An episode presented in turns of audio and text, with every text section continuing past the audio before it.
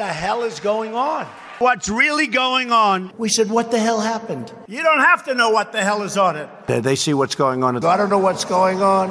What is going on? We must find out what is going on.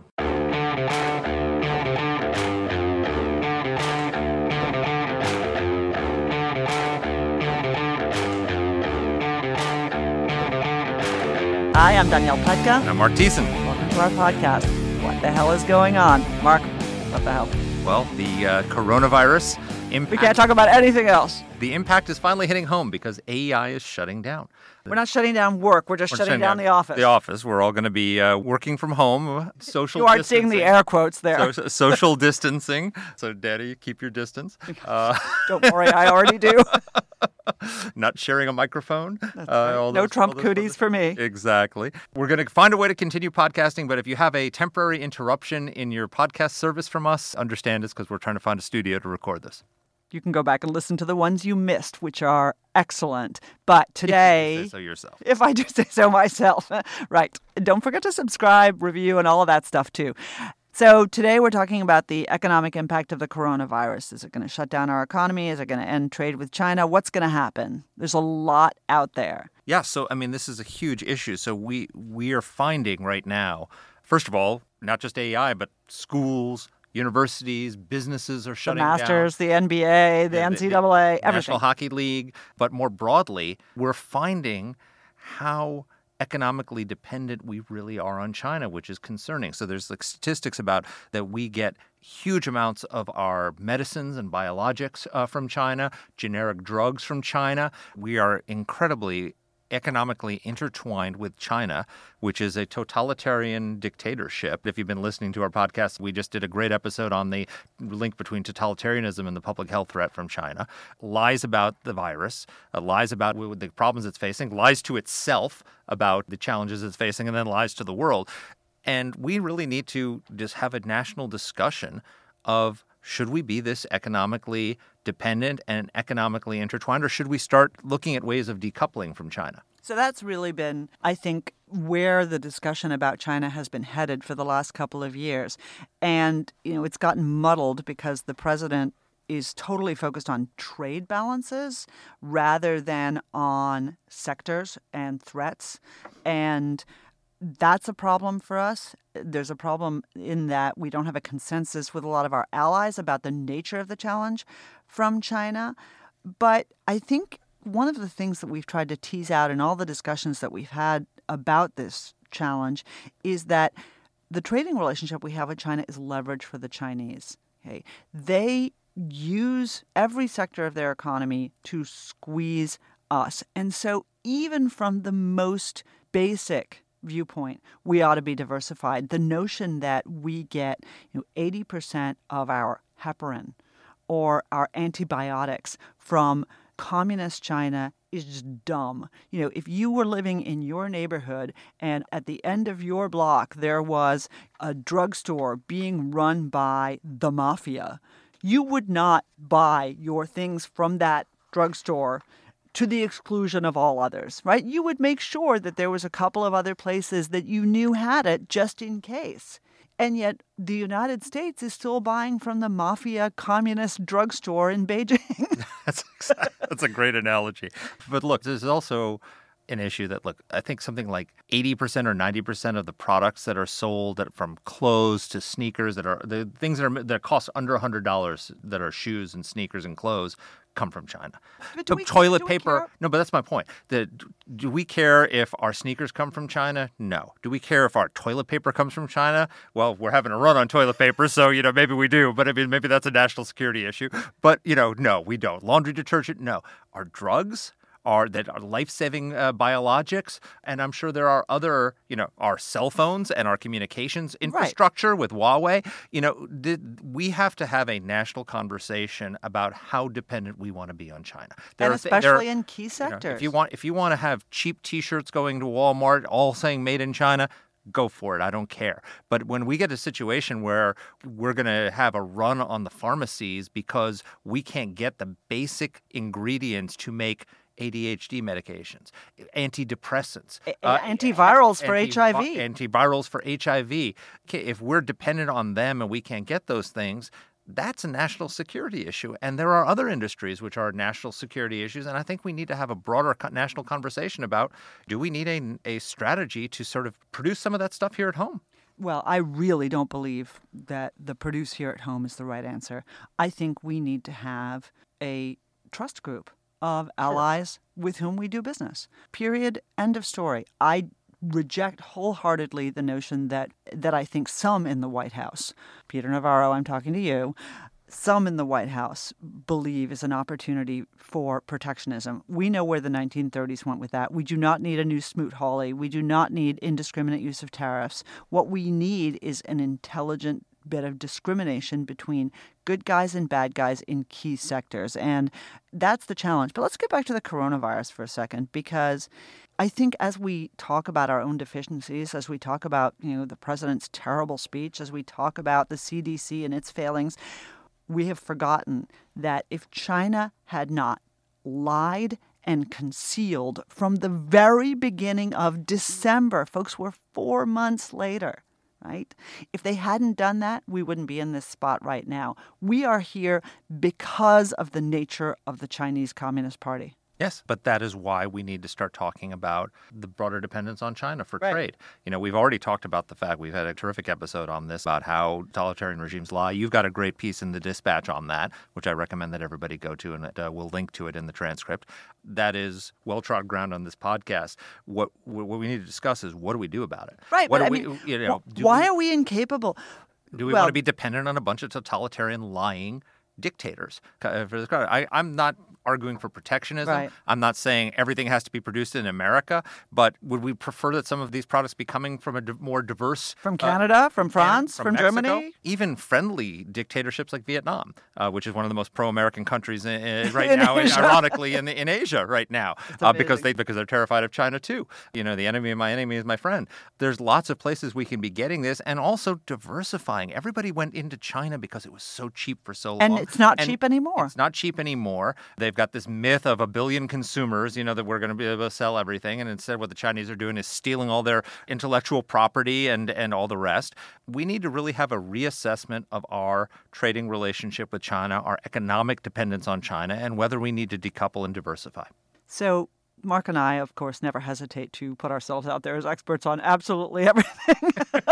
but we have our colleague Derek Scissors, who's a resident scholar here at the American Enterprise Institute. He specializes in the Chinese economy. He's the person who I go to anytime I have a question uh, about these issues. And he has been making very, very succinct and crisp arguments for quite a long time, well, well before the coronavirus, about the need to actually reassess our relationships. Sometimes the world comes and validates the work you've been doing for 20 years. He's got a doctorate from Stanford and a master's from U Chicago.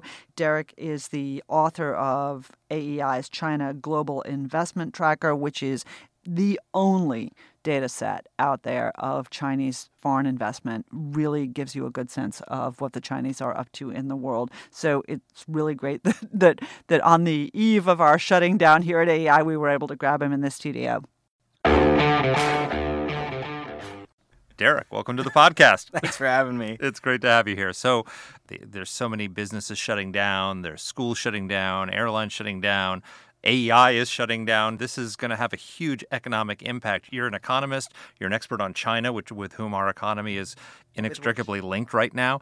Tell us, are we going to have a coronavirus recession? I think we probably are, and I'm going to say that disagreeing with Michael Strain yesterday. Um, Michael Strain's our director of economic studies. Michael may have changed his mind given the extent of shutdowns across the country just between yesterday and today. But I'll say that let's remember what a recession is. We're at very low levels of unemployment. A recession is two consecutive quarters of less economic activity. And so unemployment rises, but it's rising from a really low level. This isn't a recession where people our age think of the 1970s or people thinking of the global financial crisis when unemployment jumps to 11%. This is a technical recession. And the reason is all these things you just mentioned shutting down, that's what GDP is. It's a measure of economic activity. We're just buying less stuff because we're staying home. I don't know. I'm buying more stuff at home. All right. Well, right. shopping Denny's sites. just hanging out and shopping at home instead of doing this podcast. There Um, you go. uh, okay. Um, Dany is not there's, an ec- there's leading select, economic there's select there's select purchases, but like travel, tourism, you know, sporting events, all the spending is going to go down. So that's fine. Activity, whatever, activity can come back really, really. But that's not a structural issue. That's a Right. temporary issue based on people self people's quarantining. choices, right. right. Yes. And Which as will come long- bounding back. Exactly. There will be a V-shaped recovery because American people are just as productive as they were before. There's nowhere, anywhere that there's been. I, I don't mean to put this crudely, mass death. In the worst cases, that's not the case. We're going to have the same. Fewer people will die Right. probably of the coronavirus than actually will die of the flu worldwide this year. Still. Right. And- we need to take steps to make sure that's true, which is why we're doing all these this shutdown. And then the capital stock is is affected by Wall Street, but the actual physical capital, that's just a valuation of the capital. That we haven't destroyed any buildings. This isn't a war. It isn't an earthquake. It isn't anything like that. So I think technically we're going to have a recession because there's going to be less activity. I don't think in a year the U.S. economy is going to be harmed by this because we'll become soaring back. The people at risk are people who, as we've been discussing, and businesses that live paycheck to paycheck. And that's who Congress and the administration should be helping. Because if we can help them, the people who have several months of savings, they're going to be fine. So I, I think technically we're going to have a recession. I think for the economy as a whole, it doesn't matter very much given where we started. But I think there are people who are at economic risk that we need to uh, help right now. So let's talk a little bit about China. So, and again, you know, we've covered with Scott Gottlieb and others you know, some of the, the medical questions relating to China's management, as well as a lot of the political questions. And that's really where the political economic stuff comes in. So, I don't think people in America have talked about supply chains this much in the history of the world. but what we suddenly realize is the Diet Coke we're drinking right now, yeah, we're getting sweeteners from China, uh, shoes, pharmaceuticals, uh, uh, automobile parts. You know, we can go down the list. How much of a disruption to the global supply chain is there going to be? And add to that as well, is the Chinese economy also going to slow down dramatically and drag others down with it? Uh, second question first. China's economy absolutely will slow down dramatically. It won't be reported, but the Chinese Because they lie. Right, right. The Chinese are even saying now that 60% of their small firms have gone back into operation. Not at full capacity, they've just gone back into some sort of operation. They previously claimed it was a lie that small firms account for huge amounts of their economy. Now they'll discover that isn't true, of course. But China is going to have a crash in the first quarter, is having a crash in the first quarter that's worse than anything that's going to happen to us Why is it worse? because their their health solution was to paralyze everything very early on. So they gave out orders that it's hard for us to give out. You know, we have to think about the people, and they enforced them by you know force. You were Wuhan quarantine wasn't like voluntary. You don't you just don't leave, stay home. It'll be fine. I was at a church a couple of weeks ago where there was a priest who came back from China, who's a Chinese Mm-hmm. priest who had been there, and he showed pictures to the congregation of literally signs outside a building that said, "Don't leave this building, or we will break your legs." That's literally what the sign said. So, you know, all the terrible things you can imagine happening in a crisis that threatens the communist regime in China have happened. And those froze economic activity much worse. And the other thing for Americans to realize, we're still a much more advanced nation than China. China is not Shanghai. When we talk about telework, 90% of Chinese don't have that kind of option. Yeah, okay, in the cities, in the rich cities, they do, but most Chinese don't. So when they're told to go home, that's the end. They're stuck at home, and that's the end of their, their economic contribution. So it's going to be worse in China in the first quarter. What the Chinese have bought with these, you know, we'll break your legs if you leave this building kind of reactions, is they're bringing their, their supply back up. They're already into the, the V shaped recovery. March is much, February was awful, right? I mean, really like, you know, a depression level month. But March is clearly better than February. April will be clearly better than March. So the question on the US side is well, question for the world is if you're supplying China with like energy, mm, you're kind of out of luck. Chinese energy demand is going to drop and you're stuck. And so there are a bunch of commodity suppliers who, who supply China and they're going to take a big hit. And the oil fight for the Saudis and the Russians is going to make everything's wor- worse for oil suppliers for the U.S., what we're looking at is about a two-month disruption, and I don't. Disruption sounds so vague. It's two months that, depending on the industry you're in, you get nothing from China. So pharmaceuticals is what everybody's worried about because the Chinese stopped sending stuff to the Indians, period. And the Indians then said, well, we're not exporting because we're not getting anything from China. We're hoarding, which we have not felt yet. There's going to be about a two month blip where pharmaceutical products are not in new supply. That doesn't mean we'll run out. That depends on the stockpile. It depends on the demand.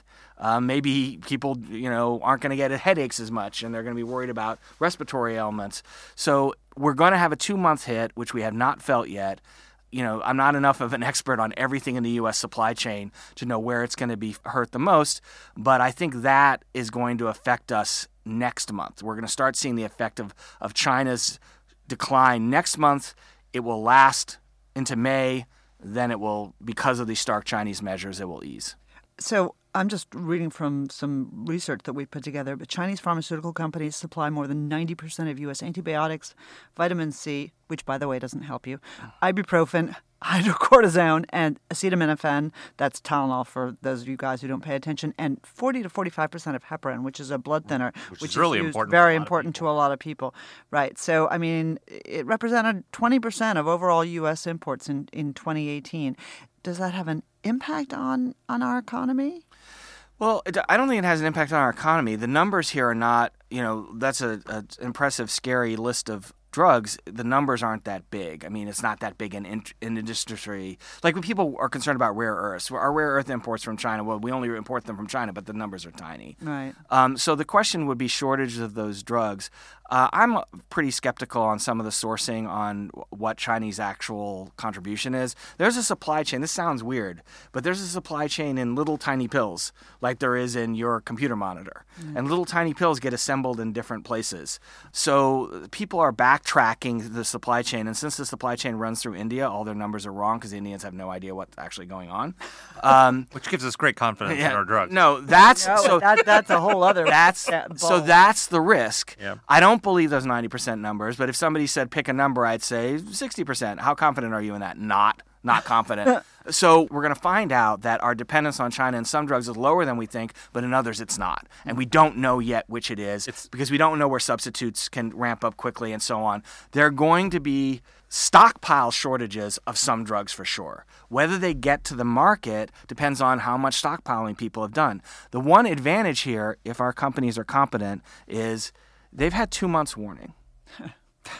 I, I, you know, we'll see. Yeah. We'll see. yeah. I mean, but it's not just that. It's like there's a apparently 90% of our generic drugs come from India and China, right? right? So you're talking about antidepressants, HIV/AIDS medications, birth control, chemotherapy, Alzheimer treatments, diabetes, epilepsy, Parkinson's, ADHD medicines for kids, and you know, under our system, for the most part, people only get like a 30 day supply. You can't really stockpile medicines because the insurance companies mostly require you to get 30 days and then renew. So, are we going to have a individuals can't right? Yeah, individuals. So, but, but my point being, are, are we going to have like a rush on the pharmacies soon, where people are fighting over you know over their medicines? Thanks, Marc. Um, look, uh, uh, there could be a situation where people, you know, people are panicking over toilet paper, which is not really related to a respiratory illness. There could be a situation where people decide to panic. There's nothing to be done about that. Again, there's been lead time. There should be warnings privately to the U.S. government about sourcing the military, for example, has stockpiles of drugs they can make available. Eventually, publicly, they're going to have to companies are going to have to say this is for stock purposes. This is where we're at. It is a threat. I hope. Uh, you know, it's very difficult to say which drug is going to be in short supply and which is not. I don't. I don't have that level of knowledge. I'm not sure a pharmaceutical expert has that level of knowledge again because of the opacity, the lack of knowledge that we have of the China and India supply chain. I hope this is a warning, and the warning is obvious, which is this is ridiculous. Diversification it, right. is what we you, need to do. Right. You, if somebody says, "Hey, we got four different kinds of painkillers, we can rely on one of them," you know, the, for the supply chain, I'm fine. But if you have a critical drug, we mentioned heparin, we mentioned anti-HIV prophylactics. If you have a critical drug, you cannot be running it through China and India. And to their credit, a couple of Democratic lawmakers brought this up eight months ago. And we should have brought it up eight years ago. So I hope that this is a warning and you know we can get to the bigger issue of decoupling from China, but having drugs that American people rely on come through China and India, that's a situation we have to address in some way. So it's not just drugs. It's it's a lot of things that we're very dependent on China. Donald Trump has been warning that we're do, too dependent on China. He said the hmm. other day the coronavirus shows the importance of bringing all that manufacturing back to America, and we will have that started. We obviously can't bring all manufacturing hmm. back to America, but it does raise the question are there certain areas and industries and things where we really do need a domestic manufacturing base so that we're not dependent on a country like China that we can't rely on? President Trump often sounds to me exactly right about trade, and then he can't stick with it. So yes, there. Absolutely, That's a different question. Right. That, right, right. right. Well, I mean, which Trump are we talking about? The Trump that says there are essential industries that we should not be dependent on the Chinese for. I agree completely. I've been making that argument for years, and you can look back, you know, the Trump that says Canadian steel is a threat to our national security and that's where I'm going to start my trade action? No. The Trump that treats China as if it's the same as our treaty allies when we're sworn to go to war with? Again, no. Who are democracies who tell the truth about what's going on in their countries? Again, no. So if you start off with there are critical industries we should have in North America or among our friends and not in China, that's 100% true. That's not the way U.S. policy has gone. If U.S. policy had gone that way, we would have evaluated what really matters, like pharmaceuticals, at the beginning of the Trump administration, or even better, the Obama administration, and taken action on that. The president has really been focused on big numbers in the trade deficit, which is a different thing. I'm not talking about reducing the trade deficit. We shouldn't be talking about reducing the trade deficit. We should be talking about what are industries that we don't want to depend on the Chinese for, even if the numbers are small. And consumer electronics are still these giant imports from China because who cares? So here's the question. One of the cases that you've been making over the years is just this that the United States is too dependent, that, that fundamentally it's not that we shouldn't be trading with China, it is that China is China's a risk, China's a liability, China's a threat. Okay? And that we can't really extricate one problem from the other. You know, you can't have trade with good China and confront bad China in the South China Sea. That's not how they look at it. That's not how we should look at it. And you've actually argued for a disengagement. Is this crisis an opportunity for us to accelerate that disengagement? It should be. We, and then how do we do it? Right. We've seen this is the most high profile, scary virus that's come out of China. It's not the first, it won't be the last. We have lots of evidence about this. Mostly it affects animals, um, so it's in a sense good for our farmers. But the same process that they, they lose, they have these plagues spreading through their animal population, lends itself to things like the COVID outbreak. So we should take this opportunity to think, all right, if the Chinese cut themselves off because they had a virus, or they cut us off because they're angry at us because you know we won't let them invade Taiwan, or whatever their motivation is, what do we not care about? We don't care about cheaper computers. That's fine. Make them in China. Knock yourselves out, guys. We do care about drugs. We do care about things, you know, that that matter to the health and safety of the American people. Diet Coke. Uh, That's true. If the Diet Coke is poisoned, a lot of people are in trouble, um, including the two people sitting across from me here that's the kind of discussion we should have right now. It's the whole thing of like we should treat no changes in our relationship with China because American companies make too much money, or you know abandon the Chinese completely. That's not the real choice. The real choice is we should use this opportunity to say what industries actually matter to America. It's not steel. It's not cars. I'm sorry, Mr. President, that's wrong. It might be semiconductors. It certainly should be products that Americans need for their health. And we're going to have to decide then okay, not China. A tougher choice because it's a democracy, but not a reliable trade partner would be India. You know, reliable choices are the Canadians, the Germans. These are democracies that we have alliances with. So we don't need to bring everything back to the United States, and we don't need to be taking everything out of China. We have to start the process of making those calls, which this administration hasn't done, even though it's correctly raised the alarm on China when the Obama administration did not at all. Right. So how do we? I mean, the, the fear that I have is exactly the one that that you articulated, the which Donald Trump problem, which is that this is an opportunity not for protectionism, not for, you know, a designation of national strategic industries a la French style, which is also protectionism. This is an opportunity to basically whitelist a group of our trading partners and blacklist the others. And by the way, isn't the fight over Huawei and ZTE, you know, isn't that a, would it have a similar effect on that kind of thing as well, where you basically choose and that, that you build a group of countries as we did during the Cold War that trade with each other and don't trade with bad guys? I think in, in some industries, that's what we need to do. Um, and we've been focused, you're absolutely right. We've been focused on technology, technology, technology, and now we're reminded that healthcare is really important. And, you know, even though we don't think of healthcare in connection with our military the way we think of communications, in a crisis, we do need to think of that. So, absolutely, the first step should be treating our friends much better than we treat everyone else. And I, you know, we can argue over who's our friend. I'd, I'd go for a broad definition until somebody proves otherwise. I'd say innocent until proven guilty. But absolutely, that's why it's so upsetting to me that the president was acting as if European cars were the biggest trade issue outside of China. They're completely different. Stop talking about that. It would be great right now if the president said, look, you know, I'm not changing my views of trade, but we're not going to put tariffs on European cars in the situation that we're in in the United States and Europe. That's just not going to help at all. That would be that would be useful to the stock market. It would be useful to people's long-term expectations. And then on the other side, with regard to, I, I wouldn't, you know, we don't want to say blacklist necessarily because it's that would be for everything. I would have the group of countries where we say, look, you can provide us with a lot of stuff, and you know, we're happy that your workers can get good salaries and you can make money, and that's all good. Trade is, is mutually beneficial, but not for things that we think are important. So unfortunately, so what are those things? Well, that's I mean, healthcare that, is one of them. That's what is what is. Dany didn't want to do this for a good reason because once you open the door, this is the big scary thing about protectionism. Once you open the door and says my you know my industry is crucial for national security, mm-hmm. everybody's like, hey, look, there's a line of 150 people like Costco toilet paper lines trying to get into the uh, my industry is crucial for national security. no, but but, Der- uh, right, but Derek no, points right. it out. So, right, yeah. the steel industry right. wants it, the airline industry wants it because China's trying to compete there. Right, and an F thirty five is not the same as a Boeing com- commercial jet. I mean, there's a overwhelming bipartisan view in Congress that we need to change our relationship with China in particular. And bill after bill is introduced, and leadership won't let them pass because they'll embarrass the president because he's very focused on his phase one deal if we wanted to take this opportunity, we can forge a bipartisan consensus on not stuff we need to subsidize, not you know stuff we need to cut off Mexico on or any stuff we don't want to get from China because there's a consensus on China. And so well, the way I want to build a wall between protectionism, which is all of our industries need help because I'm important, I'm you know so and so, and what we need to do to disengage partly from the Chinese is to say it's not about the industry, it's what we don't want China to supply us with. And you know my answer to that is we don't want to be in a technologically dependent relationship with the Chinese, which a lot of our tech firms are now, where they claim, I can't make money unless I can sell to the Chinese. All right. That's no good because the Chinese will squeeze you.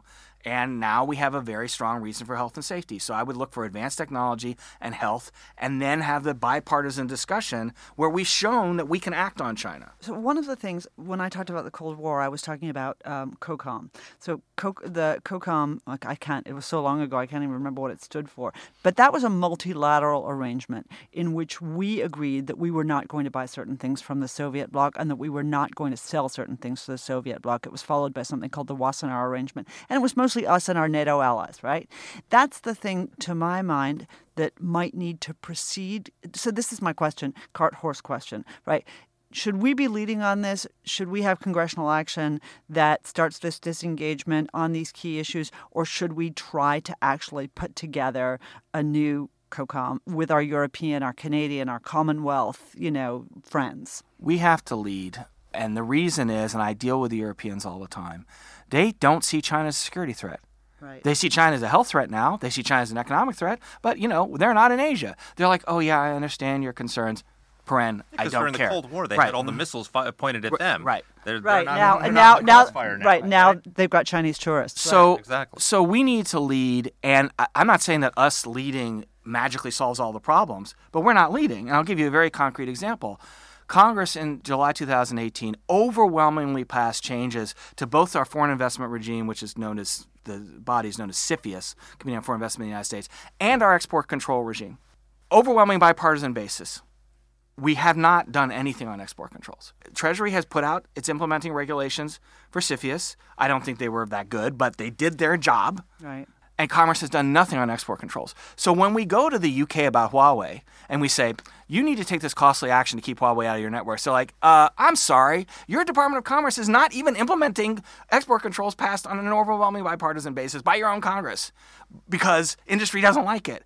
So we don't have our own house in order to be having these discussions. All it would turn into is a bunch of finger pointing where we say to the Europeans, you don't take China seriously as a security threat. And they point back at us and say, you don't take China seriously as an economic threat. Yeah. Um, so uh, we, we have to get our own house in order first and then go to our allies. Japan and Australia, thankfully, will be with us. They are in East Asia. But if we don't have a consistent set of, of actions on our part, we can't talk with other people productively. This is the fundamental problem, though, is that in the Cold War, Bernie Sanders accepted. We understood that this, everyone understood the Soviet Union was the enemy, right? Today, there's not that kind of consensus. Even in the United States, I don't think that China is our emerging enemy. That this is a country that we that is the new Soviet Union of the 21st century that's gonna that's gonna threaten us. It's the biggest national security threat. It's starting to happen. I don't think you feel that way either, though. Do you? I don't think China's. A, look, here's the big difference. Let's say Xi Jinping is as bad as any Soviet party head and dictator. I'm fine with that. I think that's true. China is not the same as the Soviet Union, and so we can't forge the same kind of consensus. For one thing we had a block in Western Europe of democracies. In East Asia and South Asia, we have a hodgepodge of, you know, right. who knows what we think about democracy versus dictatorship. So we're not in the same situation. I think the step we can take, and getting back to Dany's point of this crisis and, and how scary it is, assuming it doesn't go as badly as we fear, is also an opportunity, is to say to the American people, Congress already thinks China is a threat.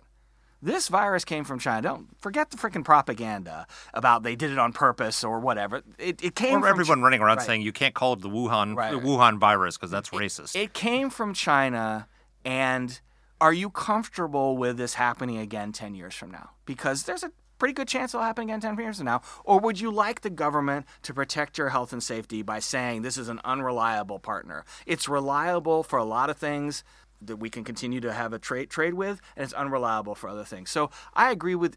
I don't think China's the Soviet Union. I think we're already ready to, to treat China differently than we have been in the Congress. And I think this event is going to bring support in the American people to that same side. And I'll say one thing Joe Biden's record in the Obama administration was very pro China, as far as I'm concerned. I think it'll be very interesting to watch him try to campaign I think he's going to sound very different than he did, for example, in 2015. And that is going to reflect shifting American mood where we can take actions against China that before people were, were wondering, like, do we really have to do that? Luckily, Joe Biden doesn't really remember what he did in the Obama administration, so that won't affect him. so I've got a, a, big exit question for you. We talked just before we started recording the podcast. We talked about the, this happening again. You just said that again. So one of the conceits that's going to come out of China is we've learned so much. This is never going to happen again. And so don't worry, people. And anyway, it was your fault, America, you know, disinformation. Make a persuasive case why this is going to happen again because I think that you know we're such a 24-hour news cycle country. Once the stock market starts going up we're going to forget this happened and start talking about Joe Biden and Donald Trump and Melania and Jill you know and that that's the way we are which is a great thing about our country but we need to be reminded China is going to do this again. What's the persuasive case? Let's say there was no covid virus at all and nobody's paying any attention any more attention to China than they did the Chinese pig population is being ravaged by yet another virus. And you might be like, the pig population, who cares? Pork is a staple in China. It's the meat core of their diet. It's the responsible for most Chinese inflation bursts. China's inflation is very low, and then pork inflation sh- shoots up and everybody gets upset. They haven't been able to protect their pig population, despite its importance in Chinese food and the happiness of their people, for years and years and years. I have no idea about epidemiology. I do know that when you have animal viruses again and again and again, the chance of one of them jumping, bird flu, pig flu, swine flu, all that, rises. The Chinese have a lot of control over a lot of things in their country, but if they can't control their pigs and they have to become more dependent on, on us, for example, for pork supply, they don't want to depend on us for food, for Pete's sake. That's a sign to me they don't have it together. So forget COVID. Just ignore all of it. You could still look at what's going on in China in, in terms of their ability to feed themselves, which is a huge priority for the Communist Party, and say, you can't do it. And if you can't do that, then 10 years from now, animal virus number 38 is going to jump to people again. You're going to lie about it again because you are the Communist Party, and the world is going to be exposed again, even if you take very dramatic, effective actions after the virus jumps and after you lie about it. So we have decades of evidence saying the risk in China is higher than any other country, despite Communist Party control, and then because of Communist Party control. Terrific. Scary as hell. Jeez. Thank you so much, Derek. You're Thank you, terrific Derek. as always. Really appreciate it. Glad to be here. I'm really glad we grabbed Derek before the AEI shut down here and, and dragged him into the studio before we lose our space here because uh, I, th- I think that was really informative. I want to argue with you about this protectionism point because every time somebody says wants to put some restrictions on on trade, everyone sets their hair on fire and says protectionism, protectionism. You know, I think we need to have a fundamental reassessment of certain things that have been that have been established truths on the right that all free trade is good, that you know, populism is bad. We had just had an election with Donald Trump in 2016 where millions of Americans who weren't getting listened to, whose jobs were being exported to China, and that's true, that's what happened. And on the right, we always say free trade deals, there's no net job loss, right? No, there is a net job loss in, in, in Ohio. There's a net job loss in Michigan. And those voters stood up and said, What about us? Uh, no one's watching out for us. At the same time, we're discovering now that we are, we through globalization, we become completely economically dependent on China in key sectors that we shouldn't be dependent on them for. And so we need to have, we, to get rid of these turning protectionism into an epithet. We don't want to be protectionist. We don't want Smoot-Hawley. We don't want to go back to what caused the Depression. But we need to have a national discussion about the limits of globalization, the limits of free trade, and have a more balanced policy that takes into concern number one, our national security, and two, uh, the economic security of a lot of Americans who are getting hurt by, by unfettered free trade. Okay. I'm not an absolutist on, on trade either. And I understand what you're saying. And I think that there's an argument there. The problem is that the rational argument that you're making is an open door for everybody who wants to bring back, you know, to make GM great again. This is you know, the buggy whip industry. At the end of the day, I'm sorry, at the end of the day, what has kept America at the forefront of the global economy has been innovation and productivity. The notion that somehow we should wrest back the making of TVs or your computer screens and give those jobs to people in Ohio or in Michigan is ridiculous. We need to figure this out. Now, so my argument is sort of half I half agree with you, which is that I think that there needs to be a recognition that there are some strategic areas. No, I think you wholly agree with me because I want a balanced approach, and what you're saying is that you're opening the door to the pe- the crazies who will say let's let's have well, but, go back to protectionism. And but I think but I think a lot of those people who voted for Donald Trump actually do think that they should be making their TVs back. You know, they think we should get remember that those crappy RCA TVs that we used to have back in the olden days, right? They think we should have we should be making those again. This is the challenge for us, and I will say this: America is not very good at calibrating. And I don't want us to get off topic. I mean, I don't want us to get off topic because I think we need to separate this discussion, which is a much bigger discussion, from the notion that we need to do a reassessment of our relationship with China. As Derek said, that not only do we need to do a reassessment of our relationship, our economic dependence on China, our lack of diversification, but that we need to get our own house in order. Because what we've seen with this Huawei fight is that we cannot get the Europeans to do what we want because they look at us and say, I'm sorry, what?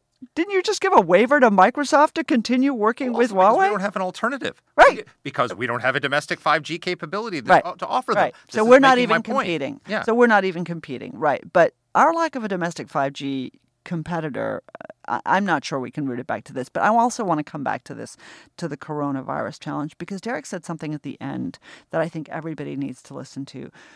And this is the point that you made. Thank you for flagging my piece in the in the intro. But this is the point that I made in this piece I wrote in the Dispatch. You know, everybody says, "Oh, America, you can't export democracy," and you know, who cares if they have a totalitarian regime in these places? And the answer is, you know what?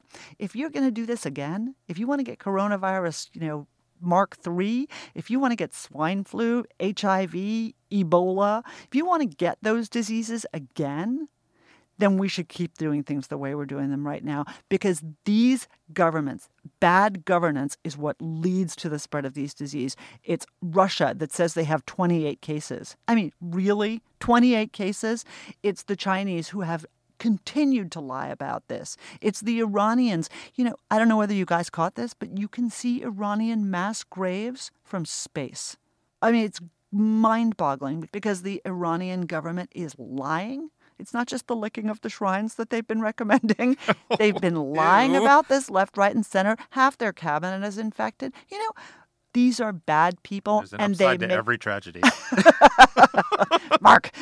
These are bad people and they're making Americans sick. We can say we don't give a damn if they die, and that has been the attitude about uh, diseases overseas, but we do give a damn if we die. yeah, everybody's walked away from the freedom agenda because you know what difference is what how does it affect my life if the if the Chinese are jailing a million Uyghurs? Well, this is how it affects your life because we learned on 9/11 that events happen 3,000 miles away can come to hit us here at home, and it's not just terrorists; it's disease, it's all sorts of things. So we need to have a freedom agenda, uh, and we need to make democracy more of a priority in our foreign policy. But two, we also need to have a real rethink about our trading policies and find that balance and not be terrified by the protectionists to say that we, we may need to rethink globalization a little bit. We need to have an intelligent uh, policy when it comes to restricting trade with certain countries on certain products uh, that w- that are Relating vital to health, national, national health, security. national security, and all the rest of it, and try and favor trading partners and allies who we, We can trust. count on and trust. And I think that's a reasonable discussion for us to have. Yes, it is. And you see, the coronavirus has really brought us together, Marc, because we're ending on a note of harmony and consonance. How lovely for us. Thank you guys for listening. See you soon. Bye. And our team here at AEI is Alexa Santry, Matt Weinset, Jen Moretta, and Macy Heath. Let us know what topics you'd like us to cover. You can get in touch with the show by emailing us at whatthehell at aei.org. Or you can reach us on Twitter. I'm at dpletka. And I'm at Marc Thiessen. That's Marc with a C. Please rate and review the podcast. If you like the show, please subscribe, share it, comment on Apple Podcasts, or wherever you're listening to this. Thanks for listening.